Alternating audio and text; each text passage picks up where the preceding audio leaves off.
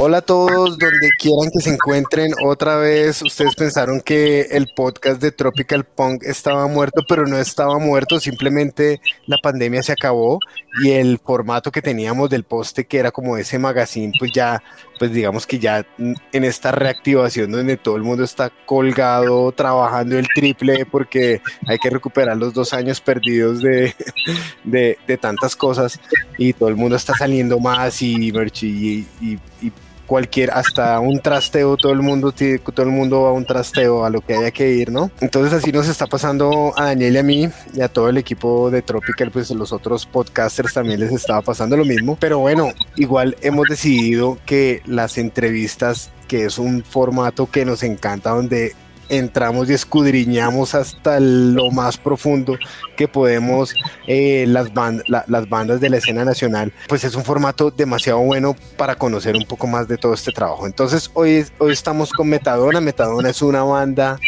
que no es la banda pues típica que van a escuchar cuando hablan de Tropical Punk, sino es una banda pues que es un que es más post, que es una banda posterior, no, cuando decimos posterior es que es una banda pues que tiene un sonido muy diferente, es un sonido que se puede llamar post-punk, post-hardcore, dark synth, como le quieran llamar, pero para nosotros pues es una banda que tiene como como la crudeza del punk, ¿no? Como la crudeza de los sonidos alternativos, pero jugando mucho pues con las herramientas que hoy en día que son pues todo el, todo el tema digital, todos los asuntos digitales.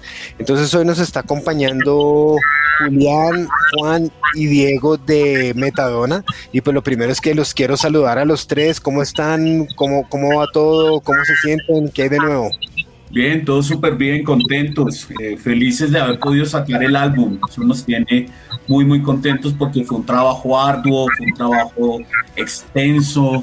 Entonces también como poder ahorita eh, sacarlo nos, nos ayuda un montón, eh, como, como a poder seguir con los otros proyectos, pero, pero nosotros en general pues estamos felices. Sí, pues venimos de tocar como tres, cuatro toques seguidos, que eso también nos tuvo muy contentos y aparte de eso, pues que el álbum haya salido con, con video, pues nos, nos llenó de trabajo y nos gusta mucho tener como que hacer y tenerla, como seguir estar siempre moviéndonos. Hey, hey, hola, hola a los chicos de Tropical, hola Daniel, eh, hola a todos los punk rockers que siguen a Tropical Punk Records desde hace años. Qué chimba estar en este podcast poder eh, hablarles de Metadona, de, todo lo que hemos hecho con este nuevo álbum, de lo felices que estamos de que, de que haya salido y, y nada, pues nada, muy, muy, de verdad, muy, muy felices de que nos hayan invitado a este espacio. Gracias. Claro que sí, bienvenidos y bueno, eh, queremos echar un pasito para atrás eh, hace unos años cuando empieza la banda y pues porque no nos cuentan cómo empezó todo esta idea de Metadona.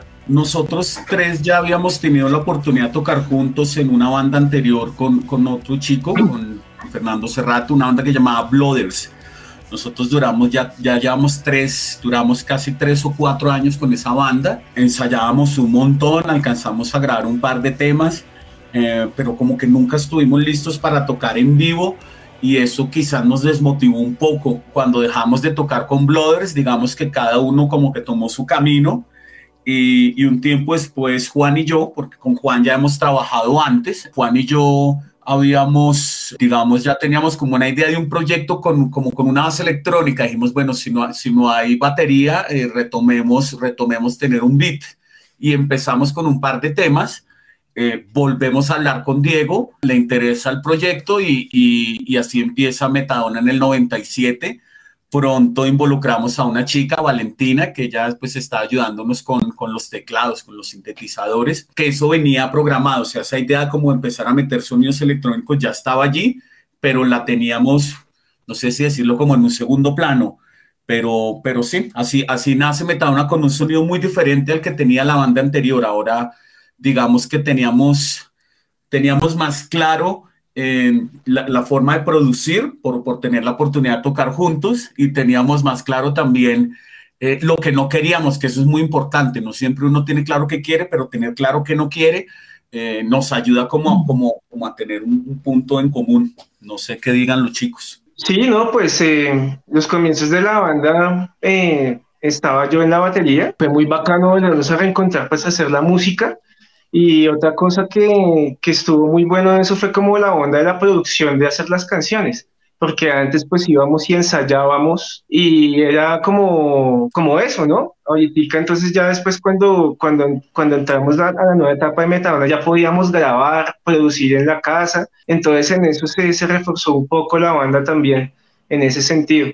Bueno, muy interesante la historia de Metadona, pero ahora yo quiero conocer la historia de los integrantes de Metadona, porque sé que han estado en otras bandas, algunos han sido metaleros, otros han sido hardcoreeros, otros han sido punqueros, otros han, creo que otros han tocado en las popstar, mejor dicho. Quiero que nos cuenten qué hay detrás de, estos músicos y cuál es como la receta que, que genera lo que estamos oyendo hoy. Entonces quiero empezar por Julián, cuéntenos. Bueno, eh, yo soy realizador audiovisual, siempre he estado ligado como a la expresión. De chico siempre tuve algo y es ganas de expresarme. En mi adolescencia tuve una banda que se llamaba Mantra, yo era el vocalista y eso era metal. Eh, dejé casi 10 años la música y ya casi a, los, casi a los 30 años un amigo que conocía y con el que tocaba volvió, dijo que volviéramos a tocar. Yo en esa época ya conocía a Diego, trabajamos juntos en el medio audiovisual y, y armamos como una anda covers eh, y funcionó. La primera vez que ensayamos funcionó. Mi amigo, con el, el, que me había llamado no vive en el país, se fue y yo quedé otra vez con la guitarra en la mano y dije, bueno, pero yo por qué había dejado de tocar, ¿no? ¿Qué, ¿Qué, me pasó que de tocar? Entonces fue muy interesante porque después de 10 años volví a retomar la música. Ahí empezamos con, con el otro proyecto que se llamó Blooders, con el que tocamos con Juan y Diego. Y, básicamente pues ya después pasamos a Metadona. Esa es como mi experiencia en diferentes bandas yo tengo como dos influencias muy claras. La primera, pues yo soy de toda la generación de rock en español. A mí lo que fue Caifanes, Soda, Héroes del Silencio, eh, me pegó de frente porque era mi época, era mi generación. Fueron bandas que las vi en vivo, que me gustaban, que me atraía. Y por otro lado, el rock clásico. Yo siempre, siempre en mis venas tengo Zeppelin, Pink Floyd, Black Sabbath, Deep Purple. Son como las dos líneas básicas que he tenido. Mucho después fue que llegó el gótico y el post-punk, pero básicamente eh, como que mi influencia para guitarra es mucho más rockera. Fue después de un tiempo en que, en que empecé, empecé a traer un sonido, digamos, más característico del post-punk, pero ya no tanto por la técnica, sino por el sonido. El sonido me atraía mucho. Entonces, eso es como un resumen de, de mi papel en Metadona. De el metalero, o sea, la, el metal de Metadona lo trae Julián. Bueno, ¿y qué trae Juan Vicente? Más o menos. Pues, ¿qué te digo? Yo empecé, yo soy arquitecto, y empecé mi experiencia con la música, pues empezó siendo cantante de una banda como de hardcore que se llamaban Absacadas, por allá como en los noventas. Y como Julián, dejé, cuando ese proyecto se acabó, pues dejé eso como quieto. Después me volví como DJ y ahí estuve como toda mi, mi década de los 20 años. Le casqué a ser DJ a la lata y ahí conocí mucho la música electrónica sea, Chemical Brothers, Superman Lovers, o sea, eh, Heads, y ahí cogí mucho el beat y me cansé un poco de ser DJ por aquello de ser como un iPod humano y empecé a, dije quiero producir mi música y ahí empecé como a tener contacto con los programas con, de edición y ahí empecé a hacer como mis, mis propios beats yo solo y fue cuando tuvimos la banda Blooders entre los tres. Ellos tuvieron antes, Diego y Julián tocaban como una banda de covers y ahí yo los acompañaba a ensayar y ahí como que la cosa se movió. Tuvimos Blooders, se acabó Blooders y yo seguí como con la música. Estuve en una banda que se llamó DAP, que era como de indie y después pasé, tuve una como de rock electrónico que se llamó Pulso y me volví a reencontrar con ellos en, en Metadona, en Metadona, pero digamos que básicamente a mí me mueve la música, pues la música electrónica y todo lo ligado, yo, o sea, crecí mucho como con el punk, entonces el punk y el post-punk siempre estuvieron ahí como, como muy fuertes, digamos, en mis influencias musicales, que es lo que yo creo que le aporto más a, a Metadona. Listo, ya tenemos al metalero, al electrónico y Diego es él. Bueno, yo la verdad, eh, yo empecé la música como a los 13 años más o menos, punk obviamente, todos empezamos en el punk. Y bueno, yo, yo ya después de una trayectoria ahí aprendiendo a tocar música y todo eso con amigos en cosas, como que pude tener una primera banda seria, que era una banda de hardcore que se llamaba Nueva Actitud. Después pude tocar en una banda que se llama Reacción Propia por un buen tiempo. Y nada, después conocí a los chicos de, de Metadona, pero como ellos han contado en esos proyectos que, que fueron posteriores a eso, como Blooders o el grupo de covers, que, que nos, nos, sirvió mucho como para conocernos musicalmente. Entonces, nada, yo, yo siempre he estado como muy ligado a la escena hardcore, a la escena de, del punk rock, eh, como el screamo, ese tipo de cosas siempre me han gustado mucho. Hasta ahorita, eh, en los últimos años, es que he empezado como a absorber ese, esa onda electrónica gracias a Juan como que me ha enseñado como mucho a, a, pillar desde otra perspectiva que antes no, no la tenía y, y, ha sido pues de verdad algo que me ha nutrido como músico un montón.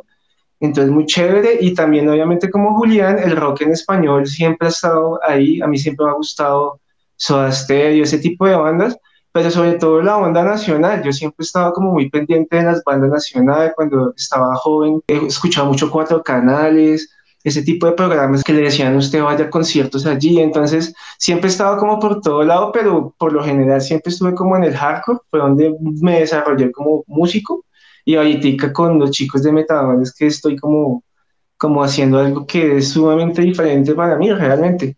Vale, listo. Entonces se completa la alineación con otro hardcoreero y no, está, está, bien interesante porque hemos visto mucho, muchos punqueros, muchas personas de ska, muchos neos, muchos hardcoreeros que, pues, que, que siguen haciendo música, no necesariamente eh, la, que, la que sean en los 2000 o en los 90, pero siguen siguen escuchando, pero así produciendo otra música. Muy interesante eso. Yo, yo, les quiero preguntar algo porque tengo la duda. ¿Alguno de ustedes fue el Dark el Darks del colegio o de la universidad? ¿No?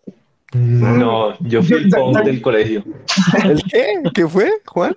El punk, el punk del colegio. Sí, el punkero del colegio. ¿El chirri? Yo, sí, sí, no, el como chirri. No tanto el dark, pero sí como, como el emo. Un poco El emo, el... el emo. ¿Y se maquilló? Acéptelo. No, tampoco. Eso es ahora. Ah, eso es lo de ahora. Eso es lo de ahora. ok, ok, interesante. Bueno, chévere. Entonces vamos a empezar aquí hablando un poquito sobre, sobre la trayectoria musical de Metadona. Pues empezamos, eso es como 2017 que empezamos a trabajar como en, digamos, en, en, en, esas maquetas que se volvieron una realidad para finales del 2018, si no estoy mal, en octubre.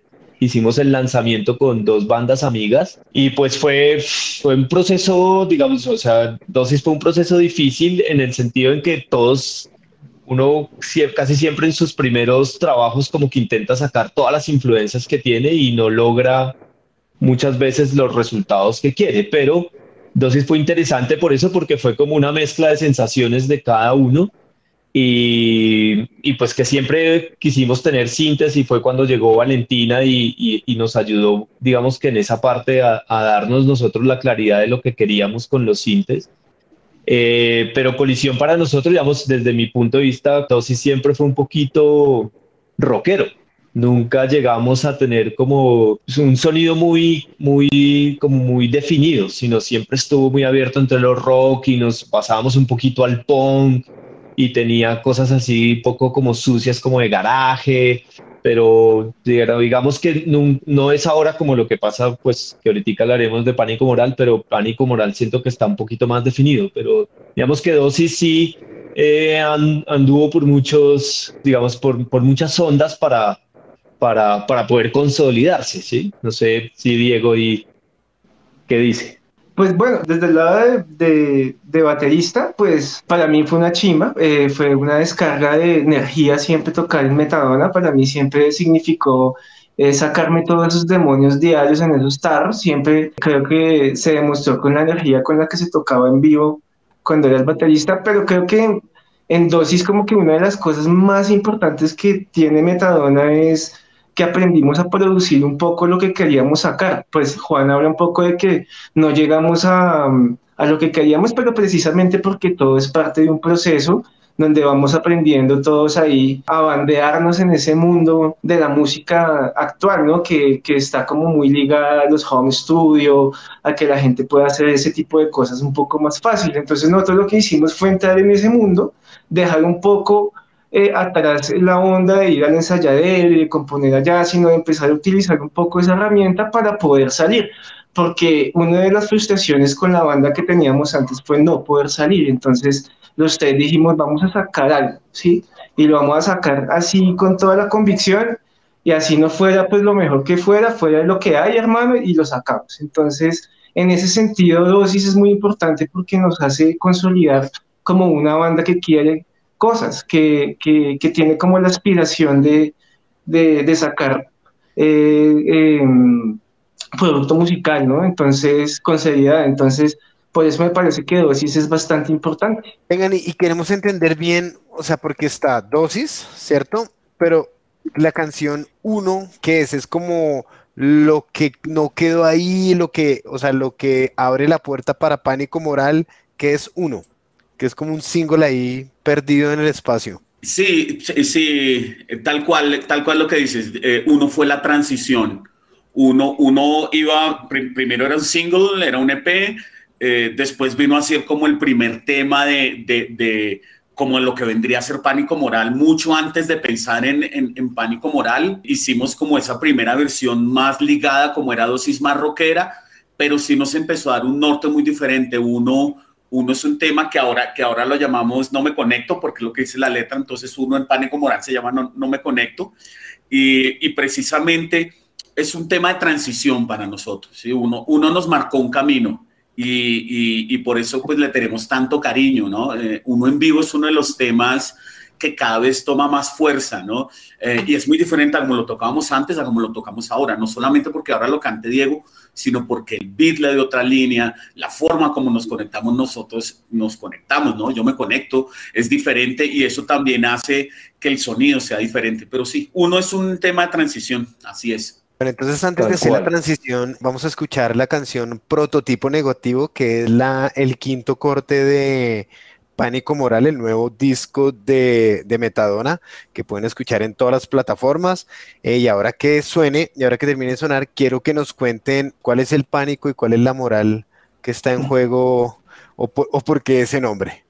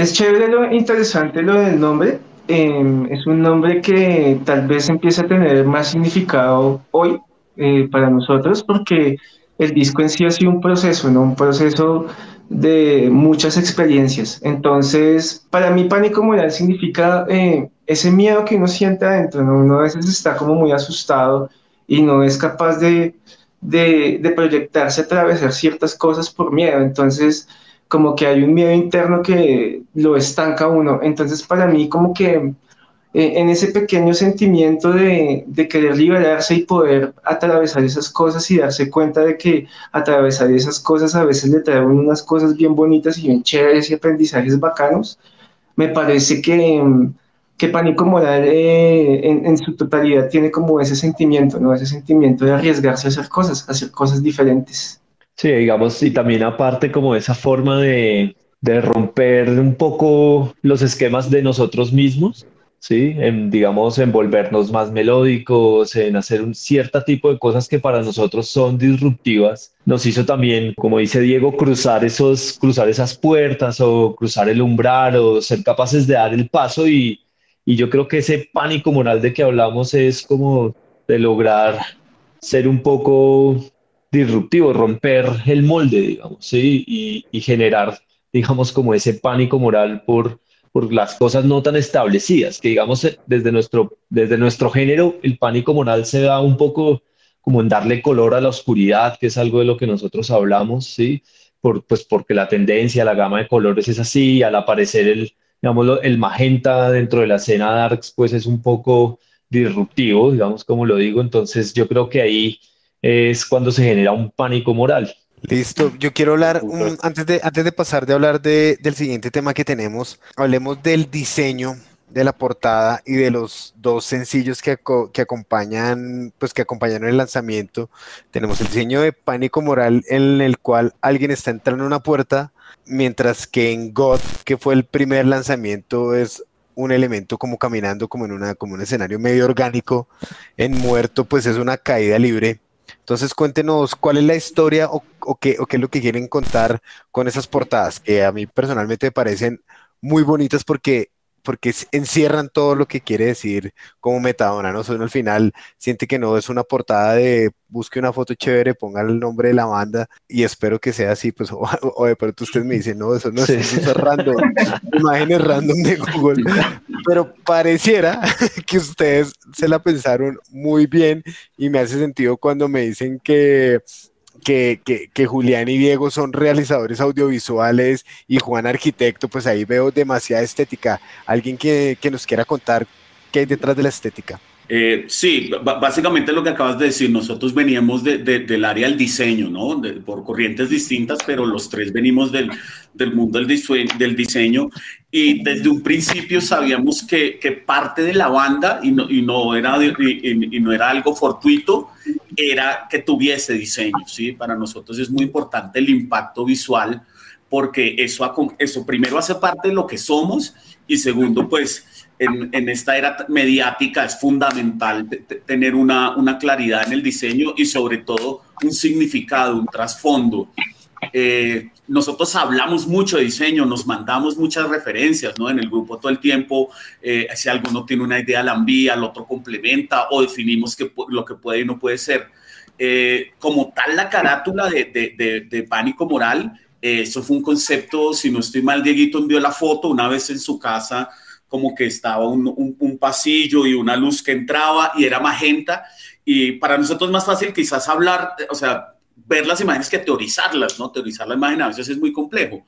entonces, pues claro, digo, le dice, algo así me imagino yo. Entonces, claro, empezamos con el concepto de la puerta, del vacío y del color. Digamos, desde ahí ya dijimos, sí, sabe que vamos, vamos a tener un elemento que va a ser el color. Entonces, eh, por, por, ese lado, digamos que ya lo teníamos definido.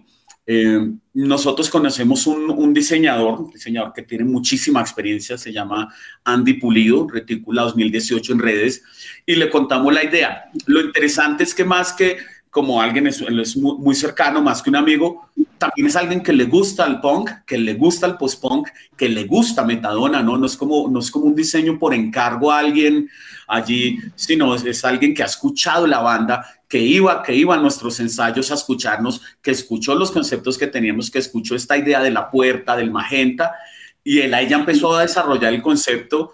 Obviamente, eh, pues ya como él lo veía, claro, hay, hay algo clave en, en, el cambio de dosis a pánico moral y es que el video electrónico también hace que el diseño fuese un poco más minimal, pero también más moderno.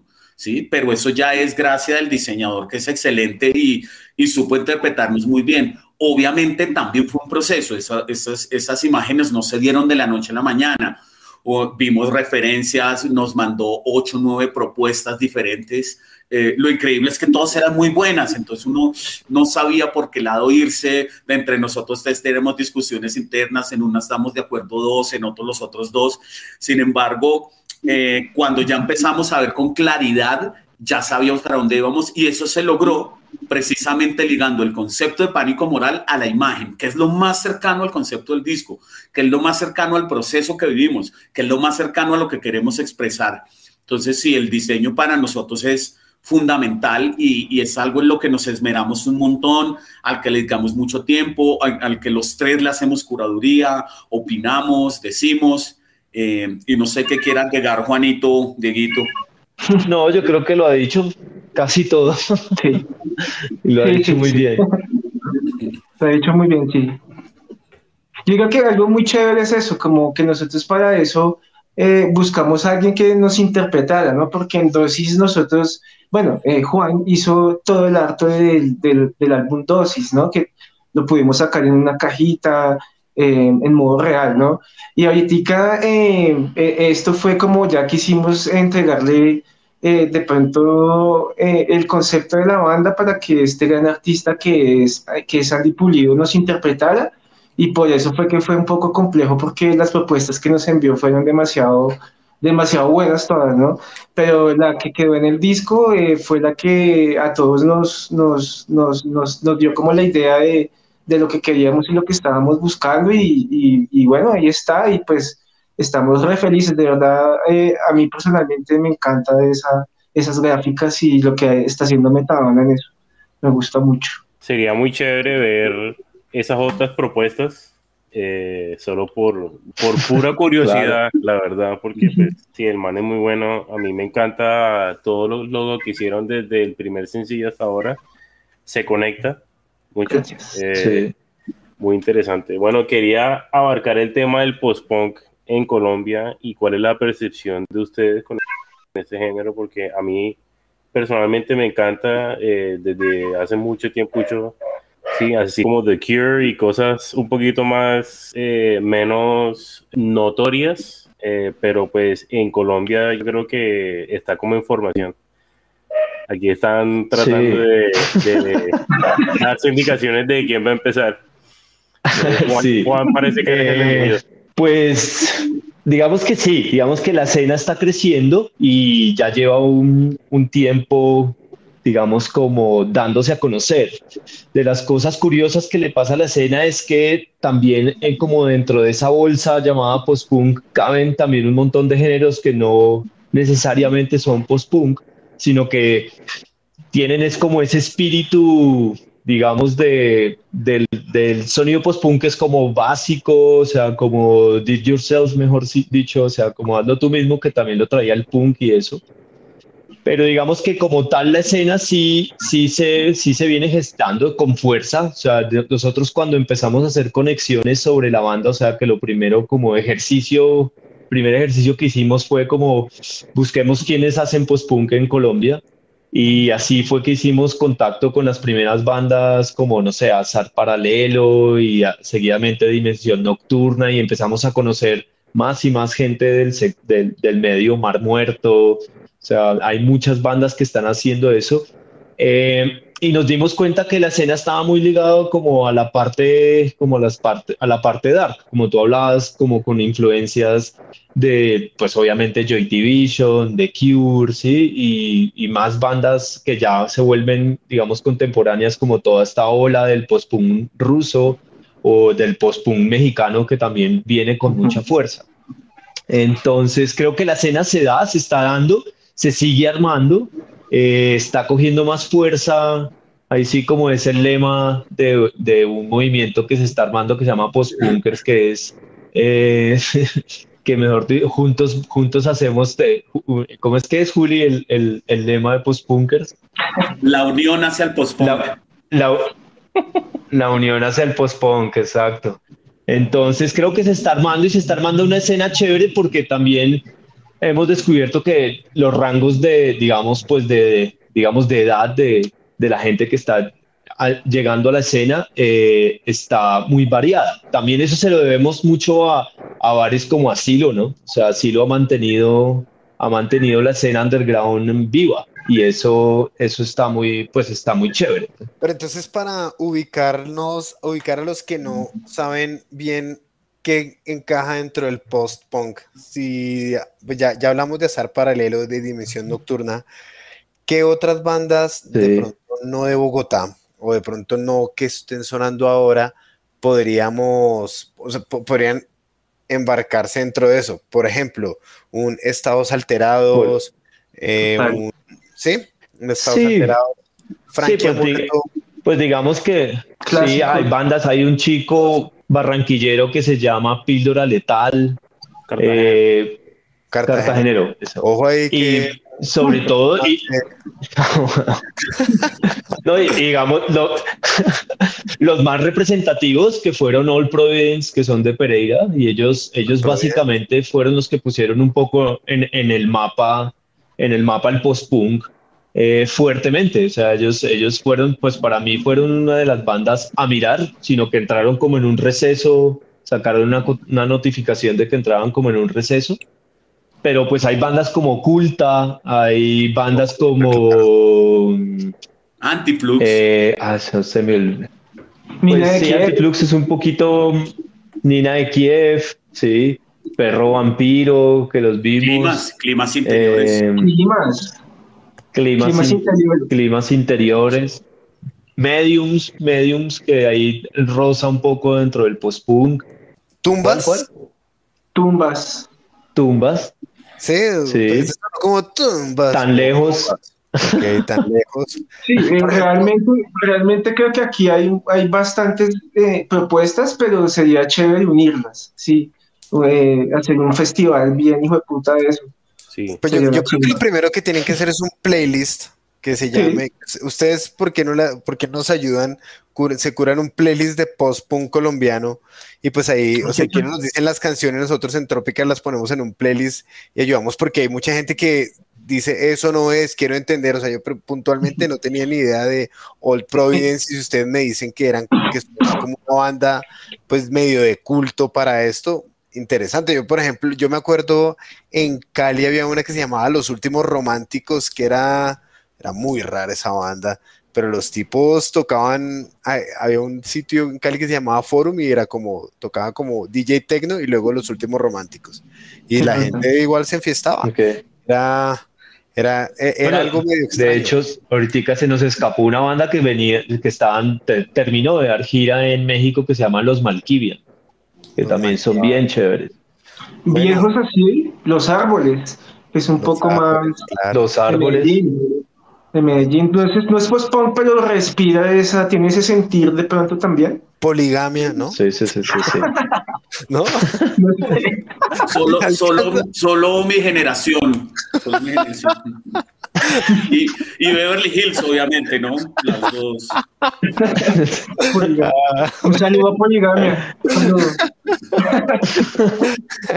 Ay, ah, perdón, perdón, perdón. No, no es que estaba pensando, pero una banda bogotana de post-punk vieja, ¿cuál podría ser? O sea, la banda más antigua de, Bo- de Bogotá. Porque No, una- hola, hola- hola local, ¿no? Hola local. Sí, hora Sí, local. bueno, local. Sí, bueno, cal- puede ser. Lo que pasa es que yo hasta podría decir que un poco las almas tenían un sentimiento en sus, sus líneas de bajo eran Sí. muy postpunqueras. Tiene sus O sea, lo- es que ahí vendría uno muy, sí, tiene sus cosas. Obviamente son muy locales, no se, no se mantuvieron porque ellos variaban en sus géneros y en su forma de hacer su música. No es como, digamos, hoy en día que básicamente uno man- intenta mantener como una línea, ¿sí? O una escena muy en particular. Ellos en ese momento, pues lo alternativo era, era un poco más abierto, no se hablaba tanto como del género, sino de la música alternativa. Entonces, Exacto.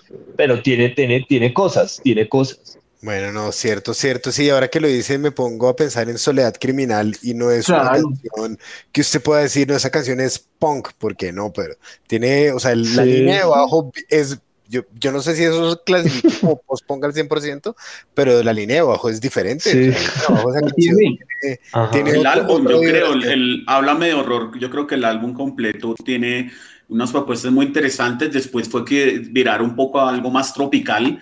Eh, Pero me ha hablado que quizás fue esos álbumes que me parecían muy, muy interesantes. Además, además, era un sonido muy bogotano porque nosotros, pues las bandas usualmente eran de Medellín, ¿no? Estados Alterados que lo nombramos, que para mí es una de las mejores bandas que, que existen en Colombia. Obviamente lo que había con Kraken y todo ese rock. Entonces, eh, lo chévere de las almas era lo bogotano y era un sonido muy bogotano, también lo es. Sí, sí, es muy bogotano. Mm. Bueno, vamos a hablar ahora de, listo, lanzamos el disco, Jay, tenemos tres videos, tres videos que a todo el mundo se los recomiendo, porque claro, como tienen tres realizadores audiovisuales, pues son personas que no dejan al azar pues la forma en que, en que expresan su música. Está el video de God, que es el primer video, que es un video muy bien jalado, que Mercho tiene, o sea, está, es como de los tres videos, es como el que tiene más realización y que tiene como un concepto mucho más fuerte, hasta tiene actor, ¿no? O sea, son de las pocas bandas que tienen, que, se dan, que se dan el lujo de contratar un actor, una locación, destruyeron un teatro solo para ustedes mismos. Los felicito por eso. Luego eh, está muerto, que muerto es como ahí se plasma muy bien lo que decían de darle color a la oscuridad, ¿no? Y es todo oscuro y el saco ese magenta eh, de esta chica, eh, dejándolo uno ciego.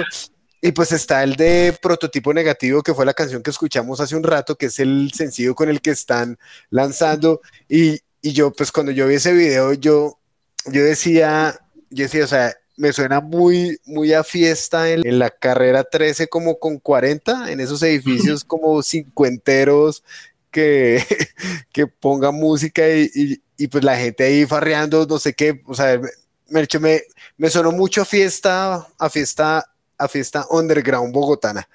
Eh, pero bueno, ya tenemos los tres videos, ya salió, ya salió el disco. ¿Qué más sigue para Metadona? ¿En qué están trabajando? ¿A dónde están apuntando? Eh, lo, primero es eh, estamos respirando porque porque pánico moral básicamente lo teníamos ahí, ¿no? Lo teníamos como un poco atorado, entonces como apenas, apenas está, está muy reciente, está recién salido del horno, estamos como decantando todo eso porque fue pues una energía acumulada, entonces no, es que nos estemos dando un tiempo sabático, pero sí nos estamos dando un tiempo de que el álbum por fin respire, eh, de darlo a conocer, de hablar con la gente, de mostrarlo. Y, por otro lado, pues el interés nuestro ahora es tocar. Ya, ya, ya Pánico Moral salió a la luz. Ahora lo que queremos es mostrar la energía Metadona en vivo, porque eh, una de las cosas que para nosotros es fundamental, pues es el show, ¿no? No es simplemente ir a interpretar el disco, ¿sí? Es pararse allí a interpretar el disco como está en el disco. De por sí hay temas que, que ya tienen algunas variaciones a como están en el disco, ¿sí? Eh, eh, Dieguito, todo, Dieguito es muy inquieto, entonces él todo el tiempo está buscando nuevas líneas, está haciendo más cosas, y, nos parece muy interesante que, que, los, que los temas no tengan una variación total, pero que, que, una cosa sea lo que escuches en el álbum y otra lo que ves en vivo. Y la energía de nosotros en vivo eh, pues también, también es muy diferente a lo que decíamos en Pánico Moral, eh, perdón, en Dosis, por lo que ahora, pues Diego como frontman eh, tiene una expresión muy diferente, este disco es un disco que invita más al baile, entonces sí, la respuesta es tocar y tocar y tocar. El objetivo es empezar a tocar en festivales para que nos vean nuevos públicos. Nosotros llamamos este, con el pasado jueves, el prelanzamiento de, de Pánico Moral, cuatro toques en línea, ya tenemos otros tres programados. Eh, soñamos con tener una gira nacional, ¿no? Con tener unas dos, tres bandas, ir al eje cafetero, ir a Medellín, ir, ir a donde nos lleve la música. Pero pues no sé qué, qué digan los muchachos, pero, pero tocar. Ahorita lo que queremos es salir a, a, a sonar este álbum en todas partes. Igual tenemos en el tintero con dos amigos como productores visuales, tenemos dos videos más ahí como en el tintero. Eh, para Robot y para Extrañas Señales. Eh, y, un, y un, digamos, un proyecto personal que teníamos los tres, que era algo que queríamos hacer, queremos hacer un live para que la gente un poco también nos pueda ver, pueda ver esa energía en vivo, la pueda ver como en un live, como de, de pánico moral. Entonces, pues trabajo el que tenemos, pues nosotros mismos nos lo imponemos y creo que tenemos harto trabajo. Entre eso ya tenemos más música, o sea, ya tenemos como dos canciones más que las tocamos en vivo, que, digamos, no, no, las, no, no alcanzaron a, entrar dentro del pánico moral, pero, pero, pero ahí están y, y creo que también pronto, después de unos meses, yo creo que podrán también salir como sencillos. Y, pero básicamente lo que dice Julie, dejar, dejar que el álbum ahorita fluya, que lo tuvimos atorado casi un, casi un año, toda la pandemia, lo rehicimos, entonces dejarlo respirar, como dice Julie, es, es ahorita lo mejor que, que estamos haciendo, pues. Sí, seguir juiciosos, seguir con ese rigor, seguir tomando el proyecto con, con esa seriedad y profesionalismo que está teniendo la banda y, y, siempre como dice por ahí Juan, estamos también pues en la onda de seguir creando cosas, ¿no? De, sea sea música o videos y sobre todo ahorita lo que dicen los muchachos tocar en vivo es lo que queremos así con, con todo el poder. Bueno, ahorita que mencionan que quieren como dejarlo salir, respirar, que se escuche, que se toque y todo, nos causa curiosidad pues cómo, cómo les pareció el proceso de crear un disco 100% para plataformas, ¿no? O sea, no lo sacaron en, físico como el pasado, fue producido, o sea, ¿cómo, ¿cómo perciben ustedes todo eso? ¿Cómo fue ese proceso? Mm, pues eh, yo creo que realmente lo de, lo de sacarlo para plataformas y eso es pues simplemente como, como estar en, en, en el momento en el que estamos, ¿no? Ya todas las bandas eh, hacen eso, ¿no? Y como que el disco en físico es algo como muy romántico y también lo tenemos en mente, somos de esa época, somos todavía románticos, entonces también en nuestros planes está poder editar el disco en físico, tenerlo físico en algún formato, es una de las metas que queremos hacer. Pero, pero ahora por, lo, lo por, cómo se mueve la industria musical, creo que sacarlo por las, por las plataformas es, es, es el camino, ¿no? Y por eso también quisimos contar con la asesoría de Tropical, para también ir un poquito más allá de cosas que no sabíamos antes. Entonces, nada, eh, me parece que que la experiencia ya de, de, haber hecho todo el disco eh, eh, es, es, algo muy bonito, personalmente es algo muy bonito, pero es algo que, que, nos confiere como a los tres, ¿no? Los tres estuvimos ahí metidos, los tres eh, en todo lo que hicimos, por eso todos los créditos de Metadona, la música y letras de Metadona, no hay como, como ese tipo de cosas de que, uno hace más que el otro, ¿no? Siempre todos estamos haciendo algo, explotando como nuestras capacidades y, y, nada, hacer el disco por cuenta propia también tiene sus cosas bonitas, que es como poder tener esa libertad creativa de sacar lo que queremos, ¿no? No, no un factor externo que de pronto nos modifique esa idea, aunque tampoco estamos eh, como reacios a que de pronto en un futuro una persona externa nos quiera producir y quiera eh, también trabajar con la banda. Yo creo que todo eso que están mencionando es como el gran cambio de paradigma. Me parece que puntualmente, pues, con Metadona, aquí voy a hablar un poquito de la interacción que hemos tenido entre Tropical y Metadona, y es que eh, con Metadona, nosotros en Tropical, pues, hemos tenido un equipo, porque ustedes son un equipo que reacciona muy bien a las sugerencias que les damos, ¿no? O sea, que digamos que aprovecharon, o sea, están tomando lo mejor de lo que les, de los consejos que les damos como para tratar de ponerse en sintonía con cómo ahora funciona este tema de la música y cómo promover, cómo producir, cómo lanzar. Yo me imagino que ustedes al principio dijeron, pero ¿cómo vamos a lanzar los sencillos si ya tenemos el disco entero y uno con ganas de ponerlo en todo lado y de metérselo hasta por los oídos a los amigos? Pero, pero fue mejor, ¿no? O sea, fue mejor porque así también se iba decantando el, el, el, proceso y, la, y el concepto se iba decantando solito y como que al final se iba contando esa historia o la gente podía digerir bien qué era eso, como ahorita es tan efímera la música. Y pues, y, digamos, no sé, tenemos a Carlos Vives que cada ocho días lanza un sencillo con un artista nuevo, con un concepto gráfico, con un video nuevo, pues competirlo a eso es muy difícil si no se tienen los medios. Entonces hay que buscar otras cosas creativas. Esto pues sí, esto hace parte del proceso y, y, todo esto, hacer la música, haber tocado en las novenas familiares, haber sido metalero, haber sido hardcoreero, haber sido iPod humano, eh, haber, ser, a ver, haberse maquillado, haber sido fan de, poligamia, todo, todo esto de la música y lanzar un disco como, como Pánico Moral y como Dosis, le deja a uno muchas cosas y hasta ahora yo quiero que cada uno de ustedes nos cuente qué les ha dejado la música. Pues la música primero me ha dejado a estos dos personajes que son como mis hermanos, por un lado. Hable de cosas buenas, y por el otro. que deja la música. Sí, sí, sí. ah, no, entonces. Retire, retire no todo es malo, no todo es malo, Juan. Tocó apagar.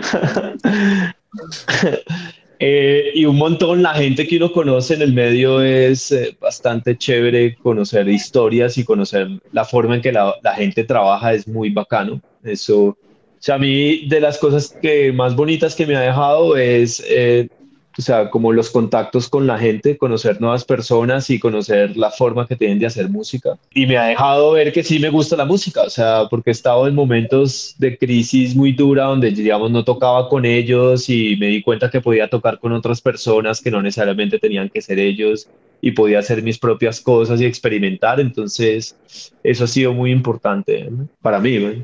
Sí, tal vez en esta, en esta vida emo complicada, creo que para mí la música lo importante ha sido que me ha permitido expresar los sentimientos, las emociones, desahogarme. Eh, entonces la música siempre ha sido algo muy importante. Yo si no tuviera música, quién sabe qué hubiera pasado conmigo. Entonces realmente la música me ha dado todo. Para mí es algo demasiado importante y no tengo nada más que agradecer también porque me ha dejado muy, muy buenos amigos como los chicos de Metadona, que son mis hermanos entonces también eso también yo lo agradezco demasiado de la música. Para mí la música es el arte supremo. Eh, no hay persona en el mundo que no le guste la música. A cualquier persona le gusta un género, una canción, un sonido, un ritmo, un beat, eh, del que sea, ¿no? Eh, eso no pasa con las otras artes. La gente no admira así la pintura, la escultura, ¿no? La música se siente. Todo el mundo siente una canción. no creo que no he conocido a ninguna persona jamás en un momento que no le guste un tema de algo y, cuando uno ya se apasiona como por los géneros que lo atraen, eh, se vuelve hasta una forma de vida y creo que eso les pasa a ustedes también. Para mí la música es la columna vertebral de mi vida. Me gusta expresarme con la fotografía, con el video, con el diseño, con todo, pero la música siempre está ahí o como forma de inspiración o como forma de ligar contenidos.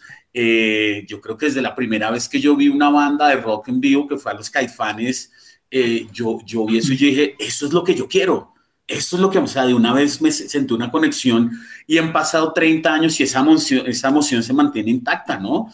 Y ya, pues en lo que hablamos de hacer música, pues es un sueño, es maravilloso. Y cuando uno conecta realmente con alguien eh, haciendo música, eso es, es inigualable, ¿no? Porque qué rico tocar en vivo, qué chévere que la gente eh, que pueda participar del proyecto, de las ideas, pero también qué chévere cuando estamos los tres ensayando o durante el funcionamiento, que éramos los tres en un cuarto chico y que nos audífonos, pero produzca y produzca y cree y haga, eso es maravilloso porque uno pues hace uno catarsis, segundo pues le da como como una línea a la vida que tiene. Entonces, para mí la música solo me ha traído satisfacción. No, la música definitivamente es lo mejor que hay. Comparto todo lo que dijeron eh, y por eso quiero que ahorita me digan en ese iPod humano que son ustedes tres, que me digan cada uno lo que están oyendo en este momento sin pensarlo. Julián. Interpol. Juan. Yo estoy escuchando una banda española que se llama Tripping You. ¿Y Diego? Eh, placebo. Bueno, Mao, no sé si quieras eh, añadir algo más antes de irnos. Yo quiero escapar, escapar eh, con una canción de ellos que se llama Esk o Escapar. Se llama Esk, Escapar, Escape, bueno, se llama Escape, escape, pero el diminutivo lo dejamos Esk. Es como la tecla, como son todos digitales. Es control al del. Entonces, antes de, poner esa canción, eh, quiero invitar a todas las personas que escuchen Metadona, pero que la escuchen y vean sus videos, que sientan como todo, como, como, como toda esa puesta en escena. Eh, que los acompañen en sus conciertos y vean pues una banda que tiene como una, una propuesta rockera, pero medio discotequera, ¿no? Pues por el mismo tema de los, del uso de, de, los sintetizadores y de los beats. eh, que, que, se den, que se den esa oportunidad de escucharlos. Eh, Metadona es una banda que tiene dos cosas y algún día con, con Daniel hablaremos de las cosas que necesita una banda eh, pues para, para, para, surgir en, este, en esta era, ¿no? En la era, en la era digital, en la era del streaming. Pero pues hay dos cosas que tiene eh, Metadona. La primera es el tema de la, el tema de los diseñadores, del diseño gráfico o de los realizadores audiovisuales. Entonces, pues el poder generar la el video para acompañar, pues no solo poner los videos en YouTube, sino en las historias de Instagram, los posts en Facebook, en redes sociales, o sea, vean TikTok, vean nomás el, el presidente TikTokero, TikTokero millennial de 80 años que vamos a tener en Colombia, si las cosas van como van, el tipo fue simplemente apropiarse de un medio que es totalmente audiovisual, hacerlo bien. Entonces ahí, por ese lado, Metadona pues tiene algo muy importante.